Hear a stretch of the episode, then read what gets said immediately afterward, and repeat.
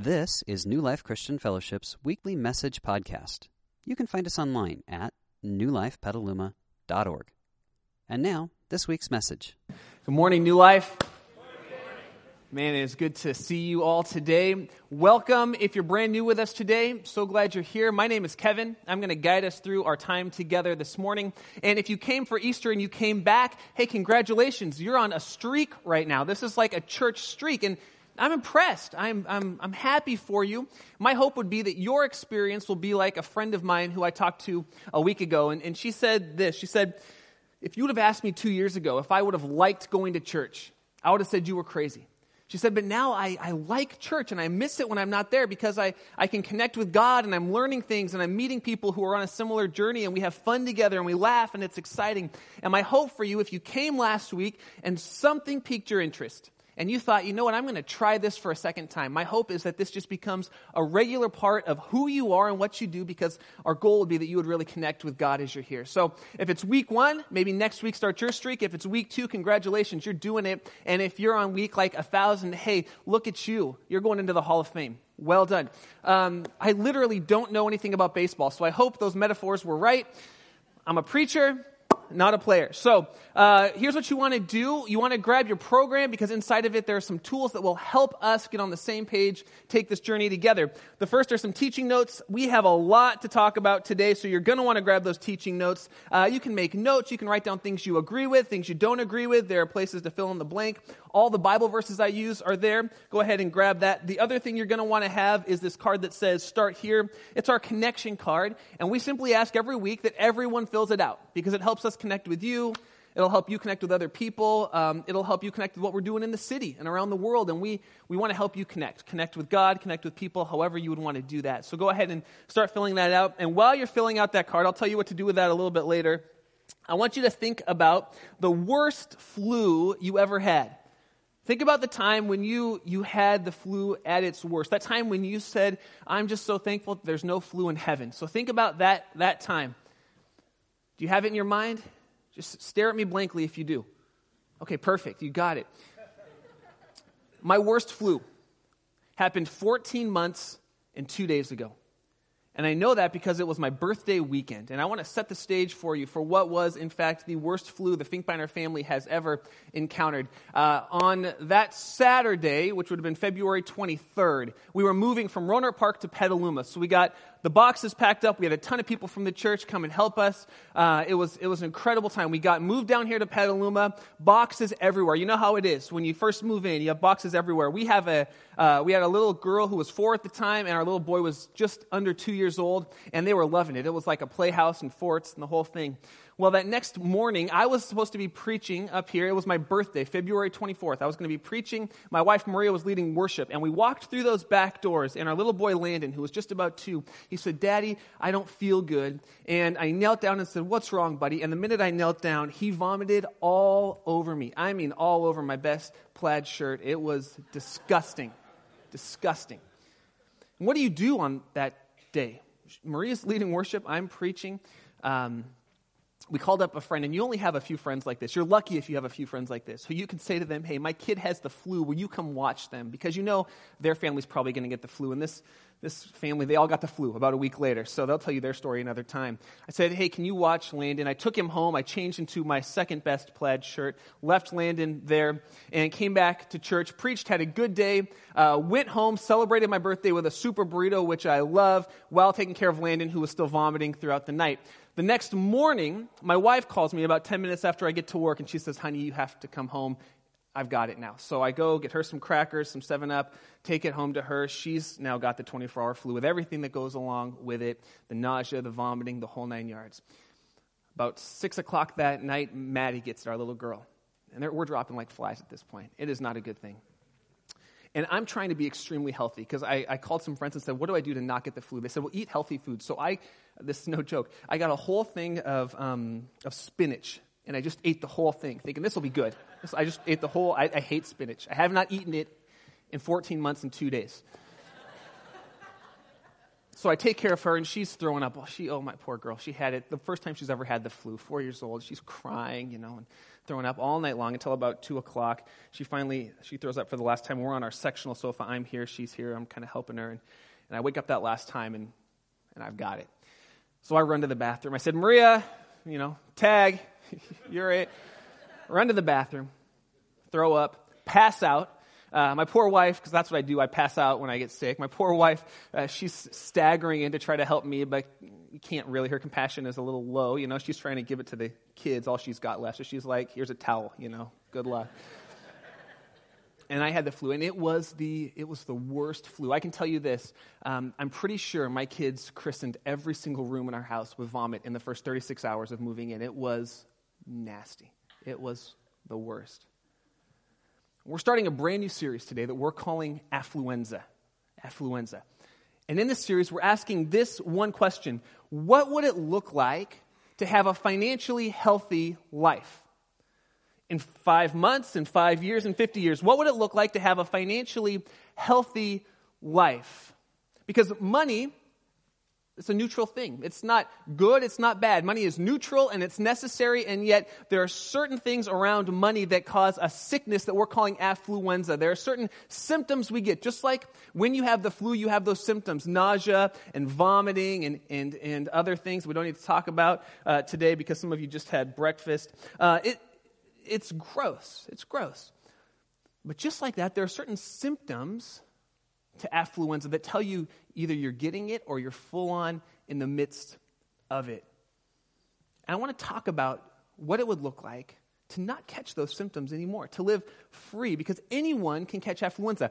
Rich folks can catch affluenza, Poor folks can catch affluenza. It doesn't matter how much or how little you have, everyone is susceptible to getting the germs that cause affluenza. And there are some symptoms that an ABC poll a few years ago came out and it talked all about the symptoms of affluenza. It said things like this feeling overwhelmed and trapped. That's a symptom of affluenza. And they, they shared some stats. They said that the average baby boomer is retiring with $1,000 saved up for retirement. The average baby boomer and there are 7,000 of you retiring every day. And you feel trapped. You feel overwhelmed. They said Gen Xers aren't much better. A quarter of all Gen Xers, according to an ABC poll, spend $16,000 a year more than they make.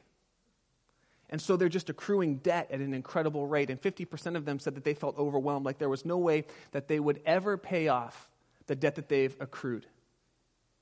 And that leads to stress. And it leads to worry. It leads to fighting. These are symptoms of money sickness. 64% of couples that were surveyed said that their main fight in their marriage has to do with money and money related issues.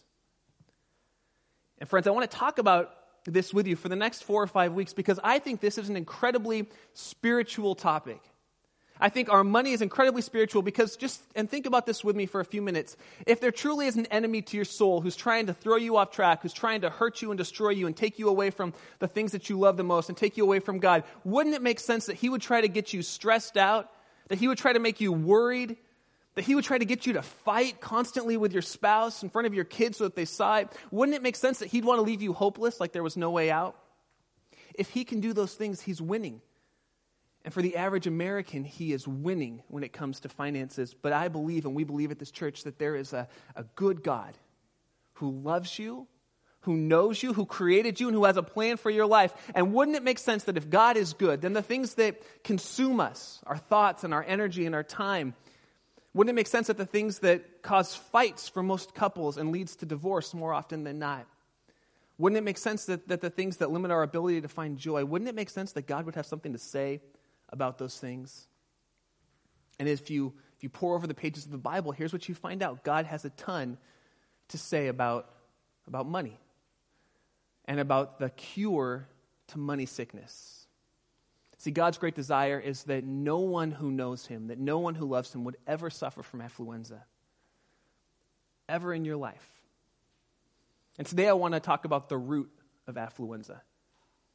And then for the weeks that follow, we're going to talk about really practical steps about how to fight against money sickness when it starts to come in. But today I want to focus on the root because unless we uncover the root, then it doesn't matter how many practical steps we talk about in the weeks to come. They won't make any difference in your life. It won't matter what the Bible says about money because unless we, we can get to the root and agree on the root of what causes the germ that causes affluenza, it doesn't matter what the Bible says, it won't change your life. It doesn't even matter if you agree in theory with what the Bible says or what God says because it won't change our life until we understand the root of money sickness.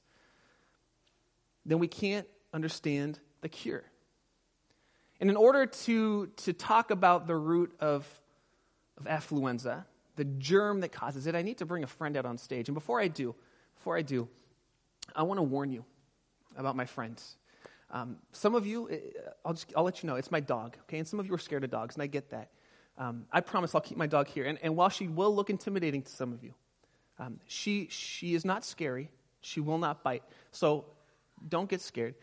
Um, and she's a little, she, she can be a little timid sometimes. So I don't want her to scare you by barking. So maybe just like snap or like rub your hands together, whatever sorority sisters. I don't know what you guys do, but something quiet way. Would you please welcome quietly my dog, Chloe Finkbeiner, onto stage? Can we bring Chloe out here for a second? Yeah, that's nice. That's, we don't want to scare her. Thank you. Thank you. Oh my gosh. Look at you. What an incredible animal. This is Chloe. Now, here's what you need to know about Chloe I love dogs. Uh, I grew up with, with dogs. I, I, had a Rhodesian Ridgeback as a child growing up. And, um, and so, in the first year of marriage, I, I hinted ever so slightly, as I often do, um, to my wife, Maria, that I would really like to get a dog. But we lived in a tiny little apartment, and um, so as we went to pounds, all the dogs I saw, uh, they were about the size of our apartment. And all the dogs Maria liked looked a lot like this, okay? Now, I'll, I'll, say this. In our first year of marriage, we got Chloe, and Chloe is the perfect dog for us. Uh, she's small. She doesn't eat much. Um, she, she, even though she looks uh, intimidating, she's really not, okay? Uh, she wears sweaters. She likes pink. I actually have a sweater which is a similar color uh, to Chloe's. Chloe, believe it or not, is a, a fairly good hunting dog. Uh, I took Chloe out probably four years ago, and we were in this little kind of foresty area, and we saw a turkey. And so I did what every husband, what every man would do if your wife wasn't with you, uh, and you saw a turkey. I pointed Chloe in the direction of the bird. I let her off the leash, and she just to see what would happen. Would it be like a fight? I didn't know. You know, was the turkey hungry? We were going to find out and Chloe took off after the turkey, and it was, it was incredible. If I had it on YouTube, it would have gone viral. She's chasing this turkey all around, and I'm sorry if you're a, like a PETA person, I apologize. Um, she's chasing this turkey all around. She treed the turkey. The turkey flew into a tree, and Chloe's standing there with a sweater on, treeing a turkey. I was so proud. I love Chloe. She's a perfect dog for us. She is a good Finkbeiner. But I have a problem. See, a couple years ago, some new neighbors moved into our, our old area where we lived, and they had a dog as well. They had a Great Dane. Right. Right. And the minute I saw that Great Dane, I got, I got something inside of me that said, you know what? I've got a dog, but I want another dog. I want a bigger dog. I want, yeah, I want a tough dog. I, I want a dog uh, that when I walk down the street, people don't chuckle. You know? I want a dog that can actually hold a full size tennis ball in her mouth. I know. Plug your ears.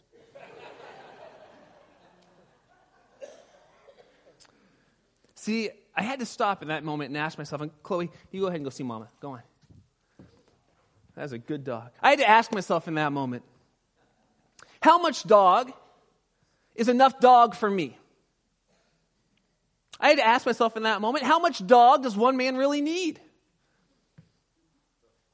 I had to ask myself in that moment, will I ever have enough dog? I had to ask questions like if my, do- if my neighbor gets a, a bigger dog, a better dog, a newer dog, does that somehow call my dog into question? Does it somehow make me less of a man if my dog is not as big as, as your dog? And see, here, here's what I realized the problem was not my dog. The problem was when I saw a bigger dog, a better dog, a faster dog, a stronger dog, I stopped being content with my dog. And I believe, and I, we're going to explore this this morning, I believe the root cause of affluenza, it's not money. We think if I just had more money, then, then I'll arrive, then I'll be content. It's not money, it's not the lack of money. The root cause of affluenza, I believe, is lack of contentment. It's lack of contentment. Which is why when I made $16,000 my first year out of college, I, I, felt like if I just had a little bit more, I'd be doing better. And now that I'm, I've got a little more, I still, I just think if I had a little more, I, I'd, be doing, I'd be doing better. Have you ever stopped to ask yourself this question? How much money is enough money? I'll bet I know the answer. I'll bet if I was to sit down and ask you how much money is enough money, I'll bet you would say something like this more than I currently have. That's how much money is enough money. I would guess that very few of us would say about $10,000 less than I currently make. That's enough money for me. Because it's not really a money issue. The spiritual germ that causes affluenza, that causes, that causes fights and debt and, and angst and hopelessness and anger, it's not actually a money issue. It is a contentment issue. Lack of contentment starts early as children. How many, how many kids have you gone to the store with and, and, and it's just like, I just want more. I just want more. I just want more. Yeah, but we just bought, we just bought the Elsa doll. Yeah, but I want, I want Sven. Okay? I want Olaf. If anyone, if anyone knows Frozen, it's been horrible. It's been horrible. They just want more and more. And, it, and you, know what, you know what lack of contentment does? It grows up into an ugly teenager that we call greed. Starts off by just thinking, it'd be nice if I had some more, and it turns into, I need more. And greed leads to debt. And greed leads to fighting. And greed leads to worry. And greed leads to hopelessness. And Jesus, because he loves us, he had a lot to say about the, the root cause, the spiritual germ that leads to affluenza in our lives because he loves us. And remember, we're going we're going to talk about Jesus today. And if you were here last week, I said this I said, anybody who can predict their own death and resurrection and then pull it off, I listen to him, right? So when it comes to this kind of stuff, I know we've all got our opinions and our ideas and our thoughts, but listen, Jesus predicted his own death and his resurrection, and he did it. And he did it. So it's worth at least giving him a look. This is what Jesus said. It was the height of his popularity.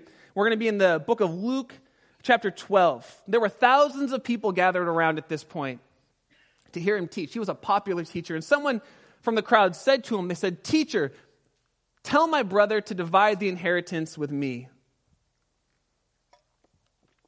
Jesus replied, Man, who appointed me a judge and arbiter between the two of you? Then he said to them, Watch out, be on your guard against all kinds of greed because life does not consist in the abundance of possessions. Now, if you've ever lost a, a, loved one, a parent or a grandparent, you know how tricky it is to meet with siblings and divide up inheritance. One of the greatest gifts I ever saw from my parents was when my grandmother passed away. I remember driving home from Oregon from her memorial service and hearing mom and dad talk to each other and say, you know what? It doesn't matter if we get a fair share of the inheritance the relationships we have with our siblings is more important. And that was an incredible gift, an incredible lesson, because the more I'm in ministry, the more I see how dividing an inheritance can divide a family.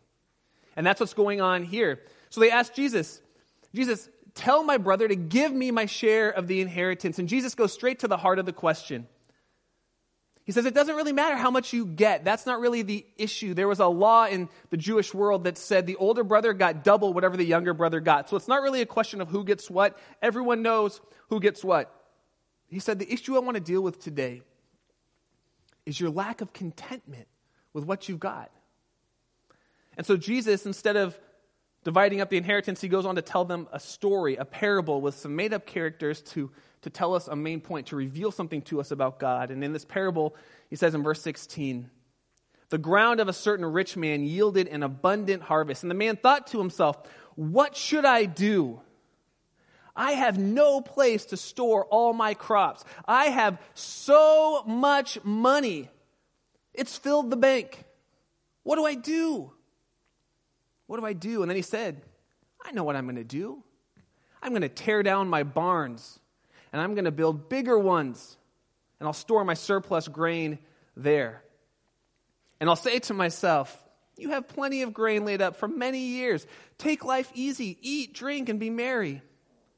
But God said to him, You fool. By the way, there's a lot of things I want God to say to me when I, when I see him. That's not really one of them. I don't know. That's for me, it's not really one of them. But God said to this man, You fool, this very night, your life will be demanded of you. Then who's going to get all that you've prepared for yourself, all that you've stored up for yourself? And this is how it will be with whoever stores up things for themselves but is not rich towards God. And I, I want to be clear coming out of this the amount of money this man has is not the issue, it's not the problem. We like to look at this guy and say, well, he's rich. That's the problem, is he just had too much stuff. That's not the issue that Jesus is talking about. There are two extremes when it comes to people talking about money within the church. There's the prosperity gospel that says, if you love God and God loves you, you'll be a millionaire. And then there's the poverty theology that says if you love God and God loves you, you need to take a vow of poverty and not have any money. Those are both extremes. Neither one of them is, is faithful to the entire Bible. In the Bible, there are rich people who love God and honor God with their money, and there are poor people who love God and honor God with their money. And in the Bible, there are there are rich people who do not love God and do not honor Him with their money, even though they go to church on a regular basis. And there are poor people who do not love God and do not honor Him with their money. So the issue is not should we be rich or should we take a vow of poverty? Somewhere in the middle, there's a reality here for us. The problem was not that this guy was rich, the problem was that he had placed his hope, he placed his security, he placed his well being in his riches. In his riches. And because he had placed his hope and his security and his well being in his money, he never felt like he had enough. Because here's the lie that money tells us money tells us if you can just get enough of me, then you'll be secure. Then you'll be content. Then you'll be safe from every eventuality in the world. And God says, You're a fool if you think that. You're a fool if you think that, that, that getting more and more and more money is the thing that will protect you. Because ultimately, it won't. It is lying to you and it will lead you down a path of greed and angst and bitterness and hatred and fear. And God wants better for you. And it will do all the things that bring about that money sickness, that affluenza in your life. For many people who struggle with affluenza, this is, this is the core issue. We've placed our hope in riches. We've, we've placed our hope in money because it gives us a, a sense of security, it gives us a sense of well being, because it makes us feel good. Because money can buy stuff like new shoes and a new shirt or a new car or a new sweater, and that, that feels good. That feels good. I, I can tell you that because, listen, I, I've had that very thought just this week. Just this week. My wife said to me about a month ago, she said, Kevin, um, your car that you drive, which um, I, I, call, I call him Americus. He's a Chevy Aveo. He's a hatchback. He could fit on this stage. Um, he's about the same size as my dog. So, just to give you some context, he is the car version of my dog. Uh, she said, Kevin, I think you, you should get a bigger car. You've had this car for like six years. Get a car that can like hold the family, that's a little safer. And the minute she said that, it was like, I should get a, a bigger car. So I went to the car lot. You know what the car lot does? It has shiny things at it. And, and you know what happens to the new shiny things? They smell a little nicer than the, the little bit older shiny things. And I don't know anything about car engines, but man, when I looked under the hood and it was shiny, oh man, I liked it. So um, so I looked at these car dealerships over the last couple weeks, and the car that I really like is a Nissan Rogue, which is selling, by the way, brand new at the base model for $18,988. That's a pretty good deal. And here's the thing Maria and I have been following God's plan for financial freedom for since the beginning of our marriage. We got out of debt early on, we've been saving, so we actually have we have a good chunk of money set aside to put a down payment on a house because we want to put 20% down when we buy a house. And so we were doing the math and realizing, well, we could take $20,000 out of that house thing and we could actually just put down cash for a car right now. We could do it. It wouldn't be sinful, it wouldn't be wrong. So I called up a friend of mine who lives in San Diego because he's, he's uh, how can I say this? Um, he's the brain to my heart okay? So I said, I really want this new shiny car. I drove it. It smells good. It looks good. It even has an engine in it. Um, what do you think? And my friend has been learning tact recently. He said, Do you really want to know my opinion? Which is just a great question to ask before you beat someone over the head, you know? So, yeah, I do. I want your opinion. He said, I think you're crazy. I think you could buy a, a $10,000 car or an $8,000 car that could fit your family, that's got five or seven or eight good years in it. And you should save that $10,000 because you're trying to buy a house. I think you're crazy. I think you're not being content with what you can get just because you could get more. And when he said that, it pierced me. It pierced me. Because I realized lack of contentment was about to have me spend $10,000, which I, I had, I could spend. But I didn't need to spend if I would just practice contentment. That germ got into me and affluenza began to take over. So listen, I'm not standing up here saying we're immune to it. None of us is immune to it. None of us is. So Jesus says, be on your guard. He goes on to give us the solution. He says, so if lack of contentment is the problem, it's the root germ that causes affluenza. Here's the solution. He says in verse 22, he says, He went to his disciples, his 12 closest followers, and he said, Therefore I tell you, don't worry about your life, what you will eat, or about your body, what you will, what you will wear. For this life is more than food, the body is more than clothes. Consider the ravens. They, they don't sow, they don't reap, they have no storeroom or barn, yet God feeds them.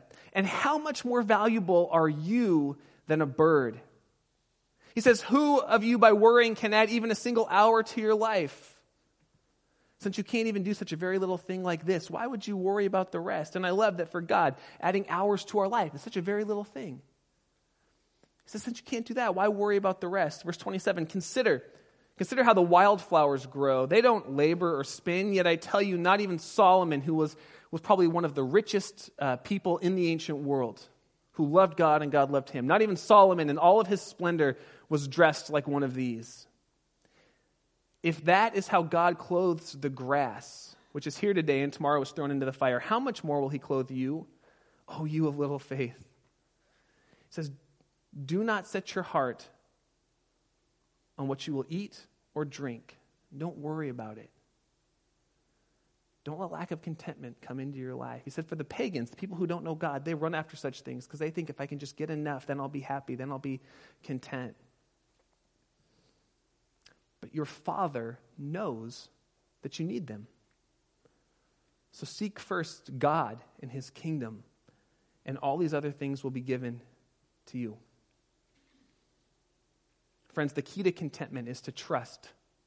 To trust that God sees you, that He loves you, that He knows what you need, and that He will provide. That's the key to contentment. Trusting that God sees us, knows us, loves us, and will give us what we need. See, we, we, we catch affluenza when we, we have this lack of contentment, which leads us to put our trust in our stuff. He says the cure for that is not to trust in stuff, which promises us things that it cannot ever give us, but to trust in a God who richly provides for all of our needs. Jesus would say this Why would you place your trust in riches? You know from experience that when you got your first job and you were single and you, had, you made, you know, you were a thousandaire, you made like $30,000. That's more money than you'd ever had. And about a year into that, it didn't seem like enough. And then you got a raise, now you make $50,000, and that's more than you've ever had, but it doesn't seem like enough. And it just goes on and on. He says, Why would you place your trust in riches? Instead, place your trust in me, God says, because I will richly provide all that you need, because I see you, and I love you, and I have not forgotten about you, and I will take care of you. In the weeks to come, we're going to unpack things like how to create a budget and then how to live on that Next week, I, have I've been reading and learning from, from experts in the field of, of Christian biblical finance. I'm going to lay out five keys to, to God honoring finances. And they're incredibly practical and they will change your life, but they will only change our lives to the extent that we understand the root cause that keeps having us overspend and get into debt and causing this trouble and causing this fights. So, we're going to have a lot to do for the coming weeks. I'm going to give us assignments every week to find freedom in our life. But today, because we have a lot to do in the weeks to come, Today, I don't want to give you any work except for this just this one thing. I want us to memorize something together, to think about something together, to meditate on it throughout the week. And it's this phrase, and I think we have it up on the screen.